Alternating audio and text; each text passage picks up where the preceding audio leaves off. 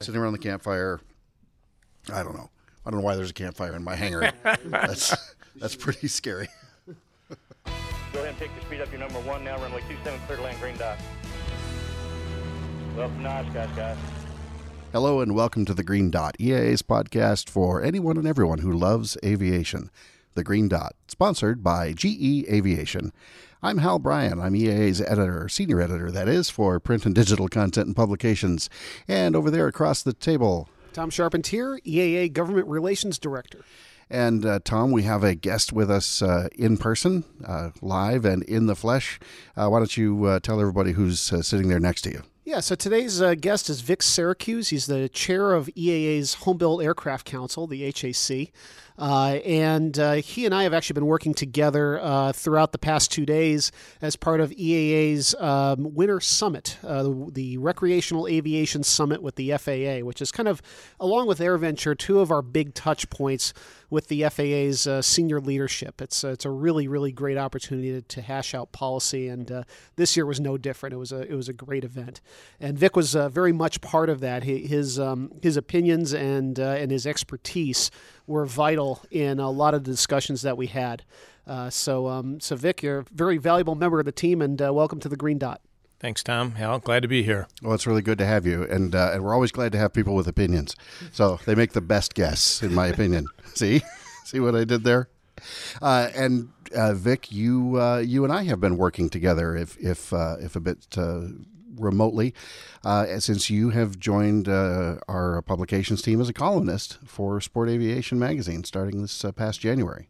I'm really honored and excited to do that. Thanks. It's it's been terrific, and you know you had a, a, a great following at uh, at Kit Planes uh, uh, over there, run for many many years by uh, by our buddy Paul Dye, and uh, but we are really excited uh, to to have you sort of in the in the sport aviation family. And I know the the initial feedback has been terrific. So great to have great to have you aboard, and and um, great to talk to anybody who's involved in so many different aspects of EAA you two guys, uh, Tom, you mentioned in the intro, you've been working together through this uh, this winter summit, and uh, you know I'm sitting upstairs doing other things while that's going on. I have a I have a general awareness, but uh, why don't you uh, tell me a little bit more about uh, about what goes on in the summit? Vic, maybe tell us about what your role is.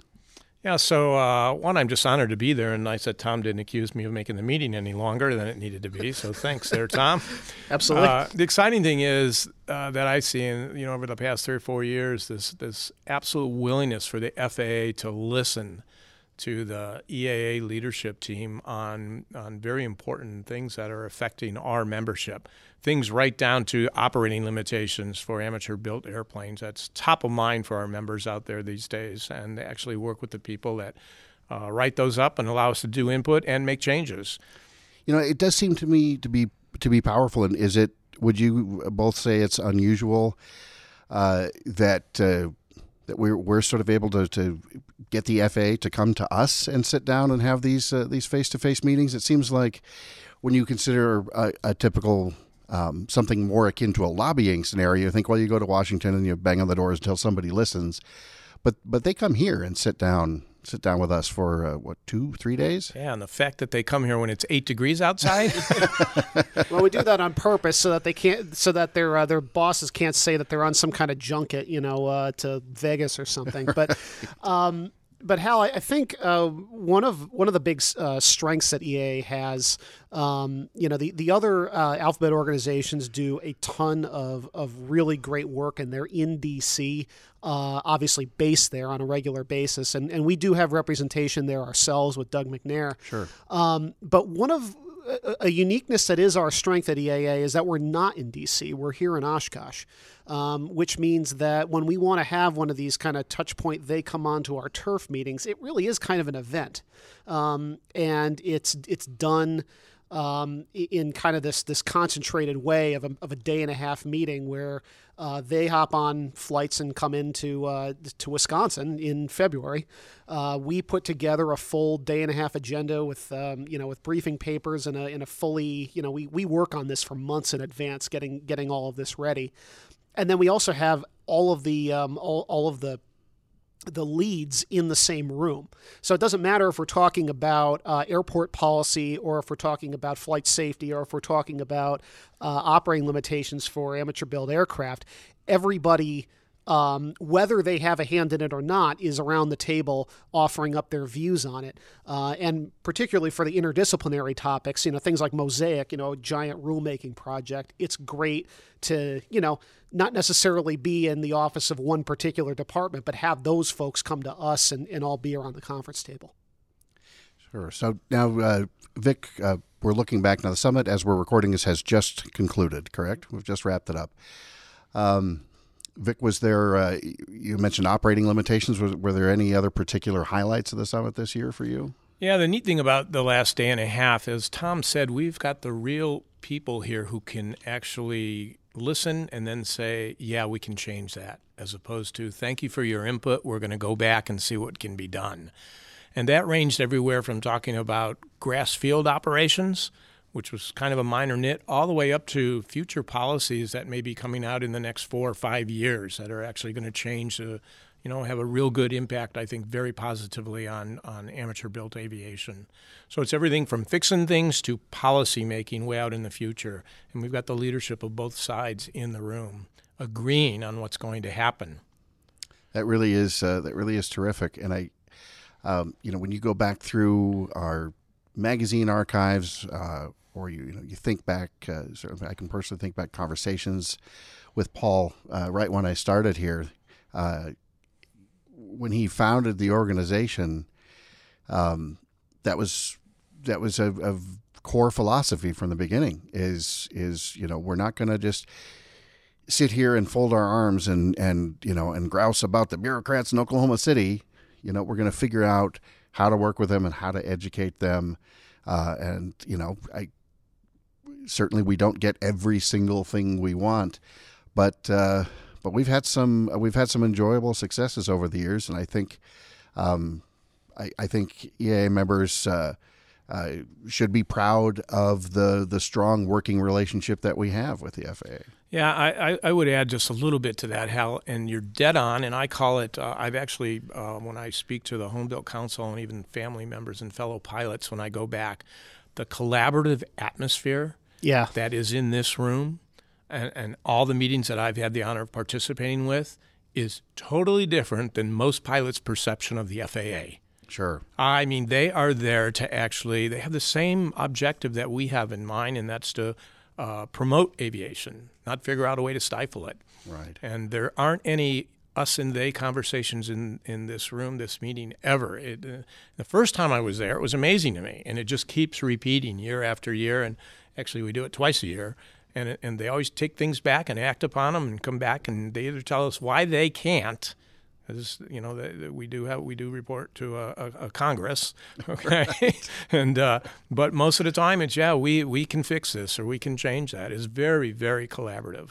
And this is our 14th uh, Winter Summit um, wow. this year, so you know um, there you know every year we get high level executives. I mean, literally, people, somebody who reports to somebody who reports to the FAA administrator. Um, you know, that's that's the level of executives that we're getting at these meetings. I mean, the, these are people who don't just have oversight of general aviation; they have oversight of commercial aviation, which is obviously a uh, uh, not the uh, not the most comfortable assignment right now with the 737 Max issues going on and, and other things. Um, and they take the time to come to Oshkosh again in February when it's eight because they want to come here. They right. want to come here. They want to um, to do positive things uh, for general aviation and hear what the stakeholders have to say. Uh, so I think it's uh, as as my boss Sean says always says it's ours to lose. You know, we, we have to continually um, uh, present a productive agenda for them. Uh, but we are uh, we're, we're just very um, humbled by the by by the the willingness of these guys to to work with us so closely.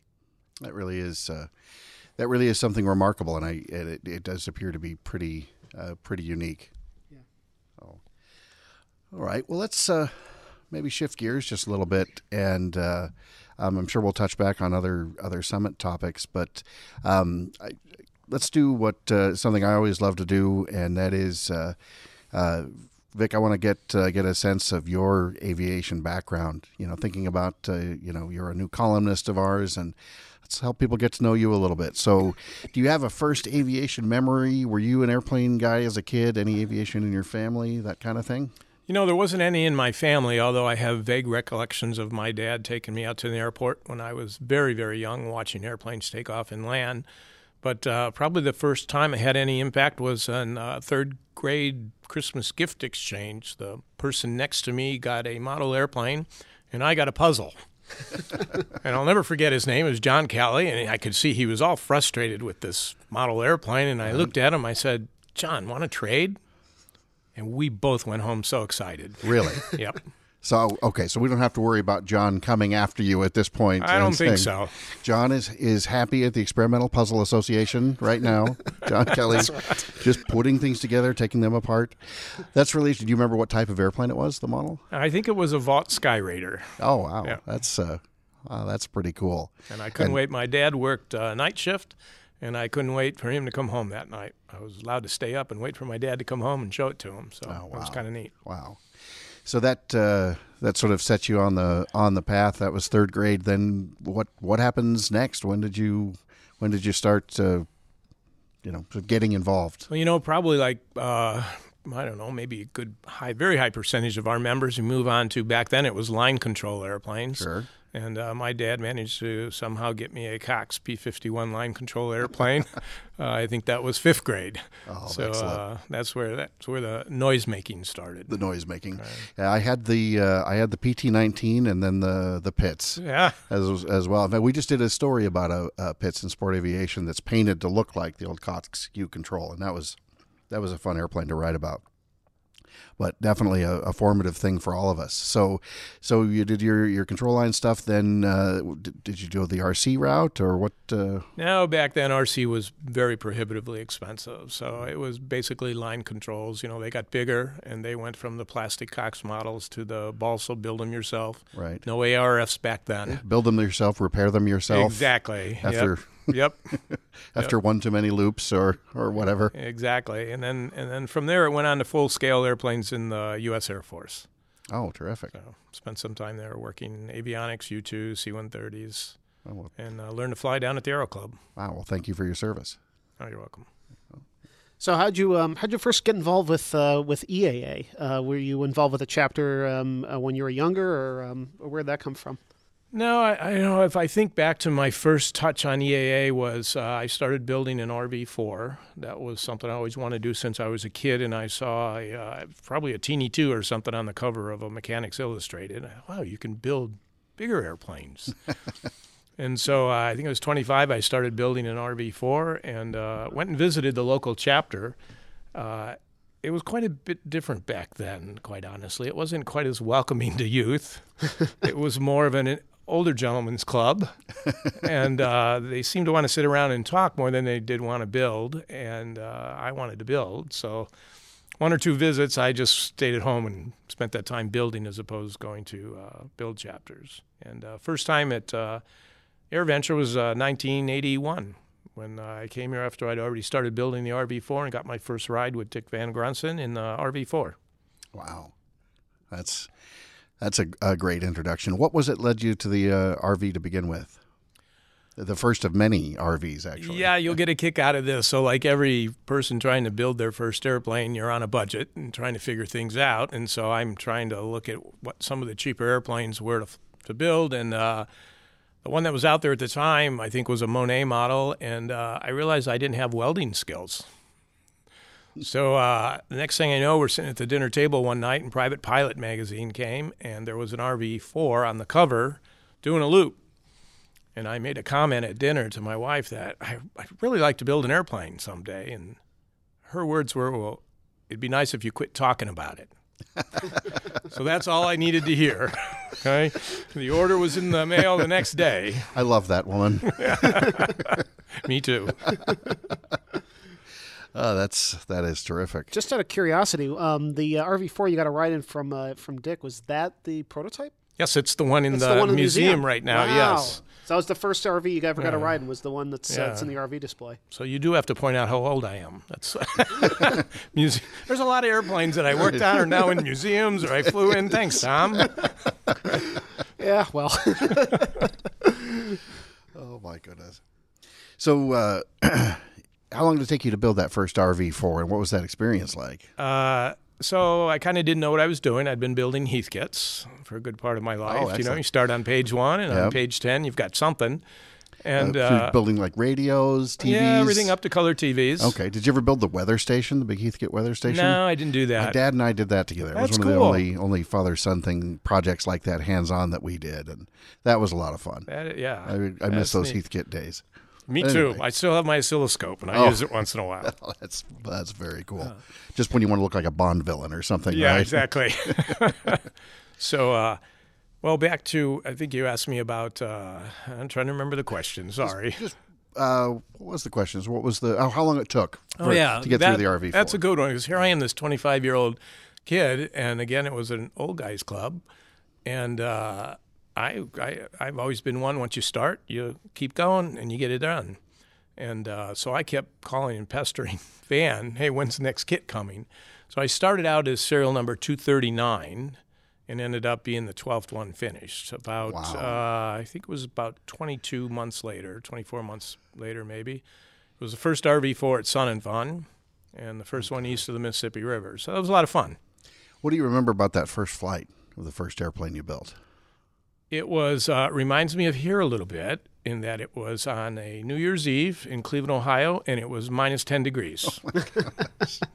So we all know what kind of performance the RVs have, but when you're in an RV4 with only, I think I had 10 gallons of fuel in it, Oh my gosh! and it was minus 10, you can imagine how that thing climbed. I say so about ten thousand feet a minute, and I was hanging on. say you're at the service ceiling, and um, you're not supposed to need oxygen during phase one flight Right, testing, if, there as you I go. remember. But um, very hilarious. So we have a, a, a VHS tape, Tom. You probably looked that up in the library. But I uh, had VHSs as a kid. Oh, okay. so uh, it's funny here. It is. It's minus ten degrees outside, and I land, and the family's all around, and I'm, I'm, you know, I'm on cloud nine. I'm so excited and everything, and in the video you can see everybody else kind of standing around freezing. shivering. and my wife finally says, "Can we go inside?" you know. Well, you're square yeah. jawed and ten feet tall, having, Yeah. having just mastered uh, Yeah. mastered your role as test pilot.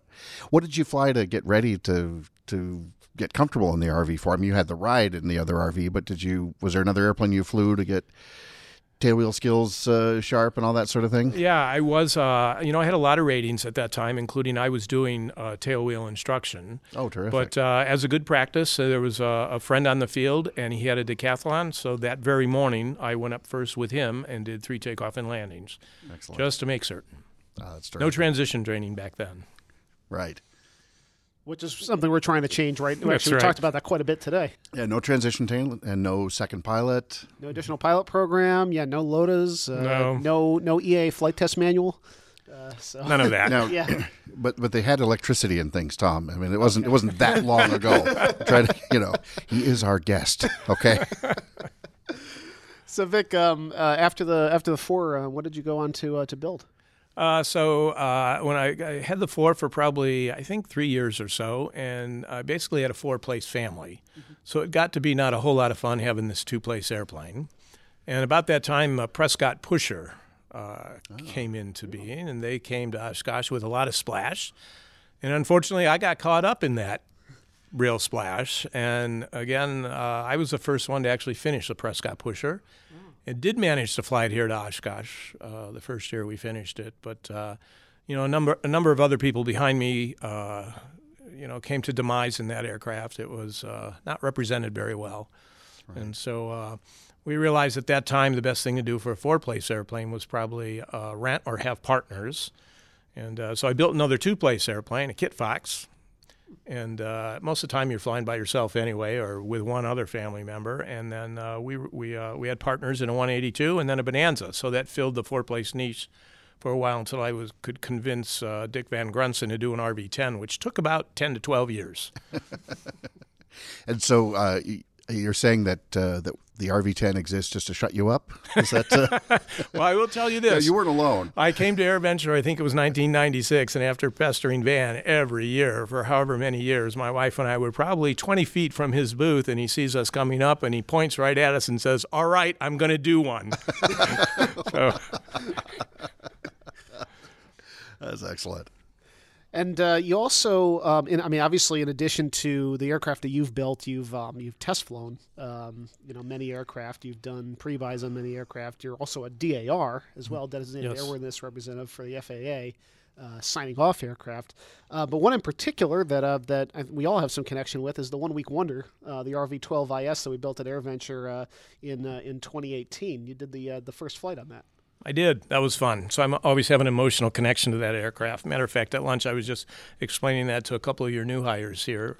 Um, go take make take advantage of the flying club you have here, and that RV12 is special. I was just flying it on Sunday. Oh, good Yeah, for you. Yeah. good for you. Uh, and, uh, John Egan and I, uh, uh, we were part of the uh, the West Coast tour of the aircraft uh, a couple months ago, so we got to fly it from uh, from Phoenix uh, all the way back to Oshkosh. Wow, neat. That's right. You picked up after David and Serena dropped it off. So Yep, that's right. that was a that was a terrific thing getting that airplane out there and, and showing it off to chapters and And you flew it. Uh, that was literally the Monday after AirVenture, right? It was. That's So- correct. It was done on Sunday, flown on Monday. Yes. Yes. uh, and Yeah, we flew it Monday evening. It was a postcard day. and you've got uh, that smile on your face. If you know we did the short video about it, smile on your face. I think says it all. That uh, the airplane worked. Uh, it was neat seeing that get completed in a week here, uh, and and the enthusiasm. Not only the, you know, the Vans crew that was here making that happen, but all the all the members that came by and did something all week long was just fantastic. I thought. Yeah, that's something. I, I Charlie Becker really deserves a, a, a good uh, pat on the back for working so hard to bring that program or that concept back because uh, you know we did it in uh, uh, 75 or so somewhere back in their mid 70s with uh, with a Zenair and I think it was technically a nine day wonder uh, with Chris Heintz but then Charlie brought it back uh, in 2014 with 14 the, with uh, the- working with Sebastien Heintz and doing the uh, the Zenith uh, the 750 Cruzer and then coming back again a couple years later with the uh, the RV12 um, I think it's it, it just drives the point home that said, look, these this can be done. This is possible. You know, you watched it, even if you didn't come up and pull a rivet, you walked by it every day for a week, and you watched it go from a crate to an airplane. Vic, here's a question. Um, so obviously the the RV12IS is a very very complete kit. Um, yeah, I think it's match drilled to final size Yes. and basically just goes goes together straight out of the box. Um, what's the di- how much of a leap is there between the the RV4 you built, you know, back uh, back in the 80s? And the uh, the RV12 today, in terms of the sophistication of the kit, could you possibly have done that with the RV4? No, we joked at that time that uh, Van actually shipped us bauxite. okay, and uh, And you've got to You know, refine that into we made it into aluminum, and then we figured out how to build an airplane. And uh, it's funny how when we were talking about Heath kits, so this uh, when that tail kit showed up that I ordered and opened it up, uh, there was just aluminum in there, sheet and bar stock. And interestingly enough, there weren't any instructions or blueprints. And I thought, are you supposed to figure this out yourself? Boy, I'm in over my head. And uh, a quick call to a van over a landline, Tom. We used to have to wait till 9 p.m. to afford the calls ah, that's true. out of state. uh, Okay. long distance rates. And I explained, I explained to Dick that uh, I didn't get any uh, blueprints, and so he mailed those out, and they showed up, and I was so excited. I got out page one, like we would do for the Heathkit towel, and uh, I couldn't find any parts on page one in the box. Oh. And I must have spent an hour, and my wife's looking over my shoulder, and I'm wondering how am I going to explain? I we just made a bad decision here, you know. And finally, I don't know how much later it was, but I realized on on blueprint page eight, I, it showed me how to make the parts that I needed on blueprint page one. Okay, and I spent the next probably three weeks, literally with a hacksaw and a vise, cutting a lot of parts today that come pre-punched in the kits uh, making those parts such that I could begin to build, you know, spars and stuff on the horizontal stabilizer. So it's substantially today it's more of an uh, assembly project. Yeah.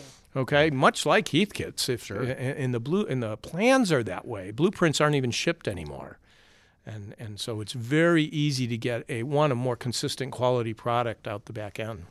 Well, it really is is remarkable how much uh, simpler everything's gotten, how much more straightforward. I mean, certainly Frank Christensen, Christen Eagle, Yes. uh, played a big role in you know in giving you everything you needed, and you know, and those what four feet of binders, step by step instructions, all that kind Those of stuff. Those of us building RVs at the time were very jealous of the Christen builders. I, I can only you. imagine.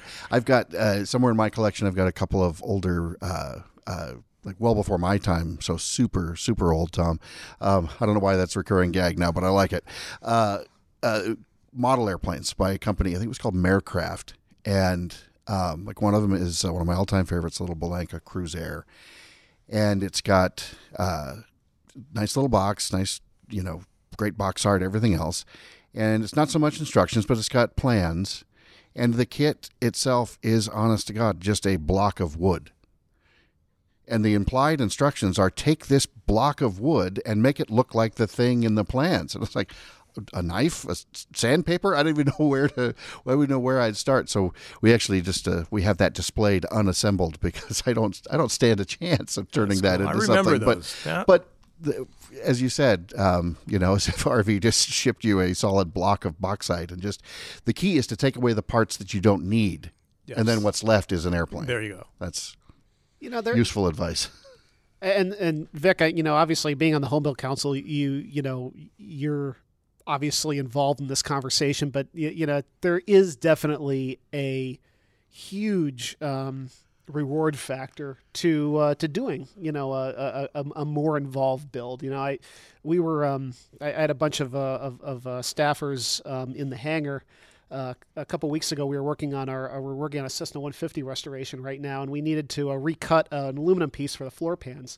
And um, you know, we took out the the bandsaw and the um, and the tin snips and the and the and the brake, uh, the, the the to bend the and the shears, and and uh, you know, uh, formed this piece out of a what was just a flat sheet of aluminum. It's just kind of a kind of it's almost a um, it's a very rewarding thing to you know to see some shape come out of such uh, such very simple materials. Sure. Oh, I agree, Tom, and I think that's what uh, unfortunately some builders lose sight of. It's the journey. Yeah. We get sometimes too caught up in I've got to get this airplane built and done, and it can become a job or a burden as opposed to the enjoyment that you just talked about. I think I think that's a really interesting point because you know we talk about uh, you know as an organization we want people excited about building. We want building to be accessible. We want building to be uh, an affordable and reasonable way to get into aviation, get into flying.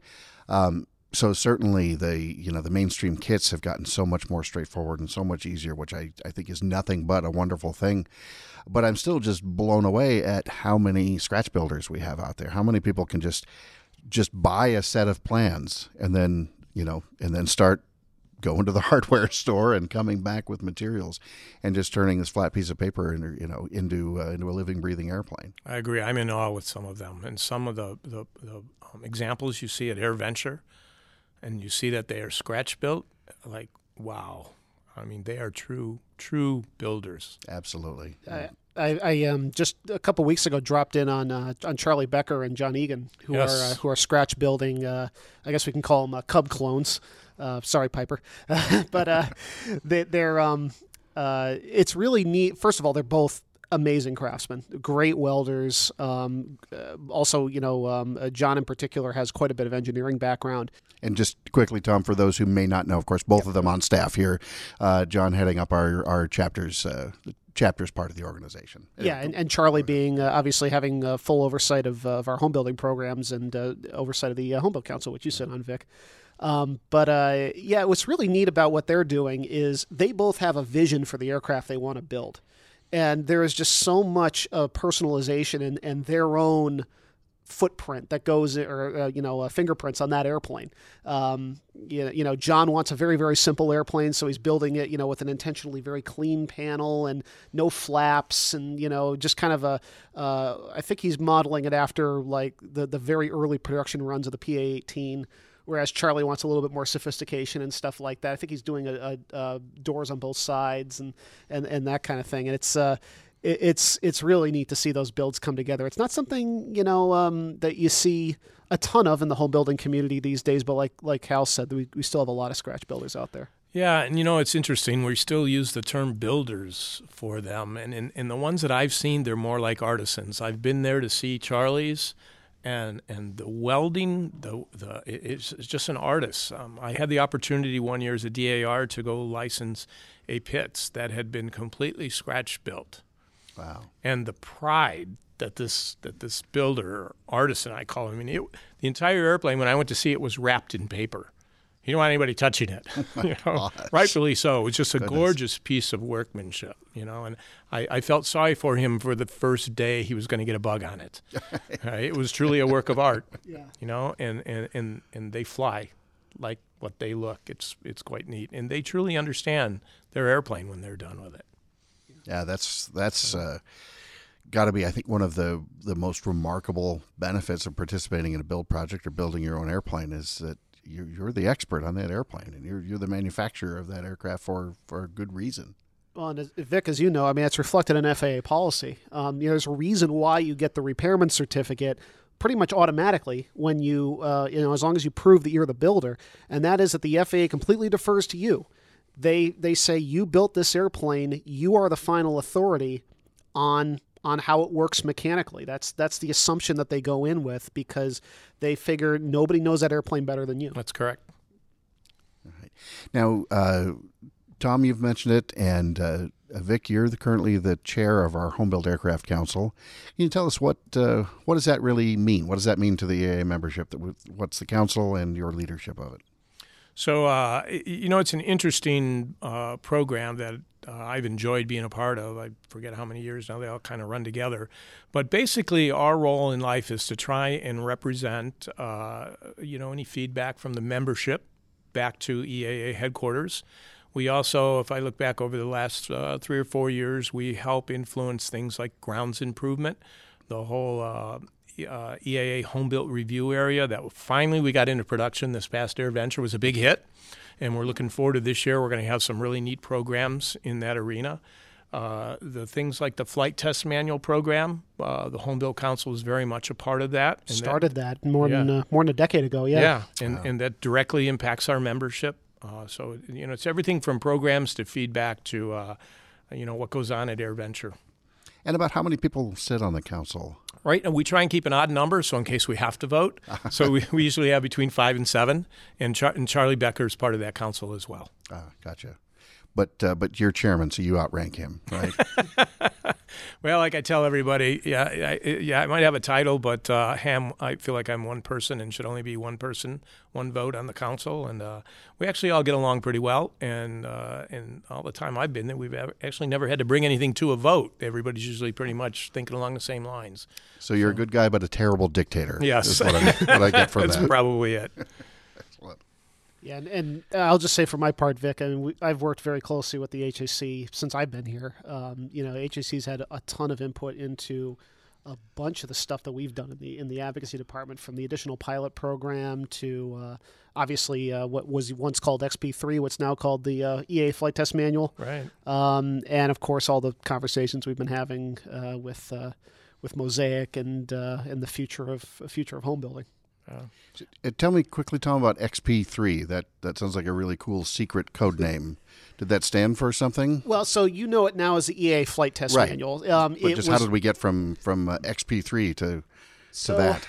There's going to be somebody listening who probably knows the full story to this, and I, I will apologize and just offer as my excuse that I kind of joined the process a little late in its uh, in its development. But um, it was originally stood for Experimental Pilot Plane and Performance, so XP3, uh, and the idea was um, that, and I think we've talked about it on the show before, but essentially that there wasn't really any directly EAA produced um, advice and guidance on flight testing a home built aircraft, which is an essential part of building it, and also probably the mo- some of the riskiest flying that you'll ever do in a uh, in a home built airplane is the first couple flights. Sure. And of course, the first couple flights as a uh, as a second uh, or a subsequent owner, which we'll talk about in a second. Um, but uh, but yeah, so that, that that evolved over time, and that became what's now the EAA Flight Test Manual, which is uh, uh, which has been a big hit. We've sold in uh, the year, a little more than a year and a half that we've had it on sale. It has sold more than 2,800 copies. Uh, which is significantly more than the number of aircraft that are certified every year. So uh, about twice to three times the number. So uh, a lot of people are out there using it. Um, we think it will really, we think it has saved lives already, and it will continue to.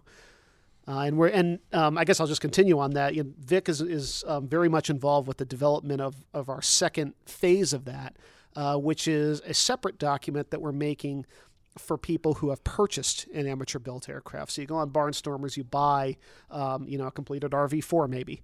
Uh, before you get into that aircraft and fly it, we're going to have a a full guidance as to uh, how to evaluate your skills for flying that aircraft, how to acquire what's ne- the necessary transition training, um, and then to go up and fly and evaluate that aircraft safely.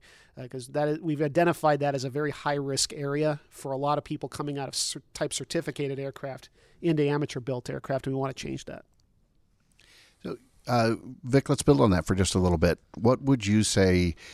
Is there a single most important piece of advice you have for somebody who would be uh, buying a home built on the secondary market versus building for themselves?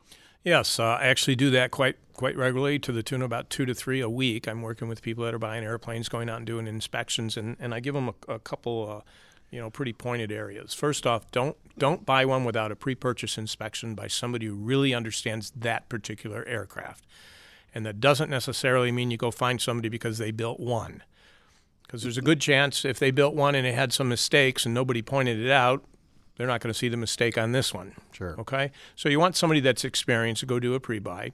And then second, go get some transition training don't just hop into that airplane. Now, the good thing today is for those who are going to insure their airplanes, insurance companies are helping us with that message. And that is go get some insurance. And and it's not that there's anything really experimental about our airplanes anymore, but the experimental airplanes, the power to weight performance far exceeds most anything out there in the certified world, unless you're buying some of the top end aerobatic aircraft. And so the performance, the handling characteristics are going to be a lot different. It's much easier to get into trouble and we just want people to get some good transition training. And it's not like it's 10 or 15 or 20 hours. It's usually a short program. They'll get through it and be a much safer pilot. Everybody wins. Everybody wins. That's good advice. Yeah, and Vic, I'll just uh, I'll add a, a, quick anecdote to that. That the first time I flew an RV-6A in our employee flying club, um, that was the first airplane that I ever flew that was not a Cessna 152 or 172, and um, got up to 55 miles an hour uh, gave it uh, gave the stick about the same amount of pull I would give oh, on a 172 for uh, for takeoff rotation. And thankfully, the first thing I felt after that was my instructor pushing back. So yeah. You know, it, it's I. I have a, a, a, similar story very quickly. When I did my checkout in our RV6A, um, I had flown RVs a little bit as a kid because I uh, my neighbor as a kid was Jerry VanGrunsven. Oh wow! Lived across the airstrip from us, but it, it had been you know 30 years since I'd, I'd touched one.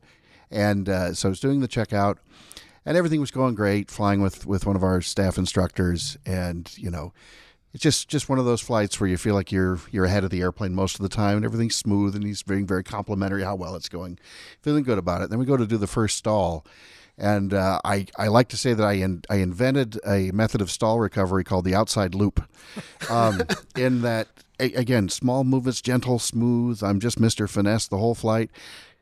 You know, pull back, pull back, pull back. Airplane breaks in the stall, and I go full forward. Oh, gee. Full forward on the stick, nice aggressive, quick push to uh, to break the stall, and, and suddenly, as I said, you know, the instructor is is laughing so hard he's crying as as his pen and wallet and keys are floating around the cabin in front of our eyes, and you know, it feels like we're going straight down, and you know, it feels like we're going to go right into an outside loop, and you know, so I sort of calm down and you know, slowly recover. We had plenty of altitude and everything, and and I said, I bet you'd want to see that again, wouldn't you? And he said, Not like that.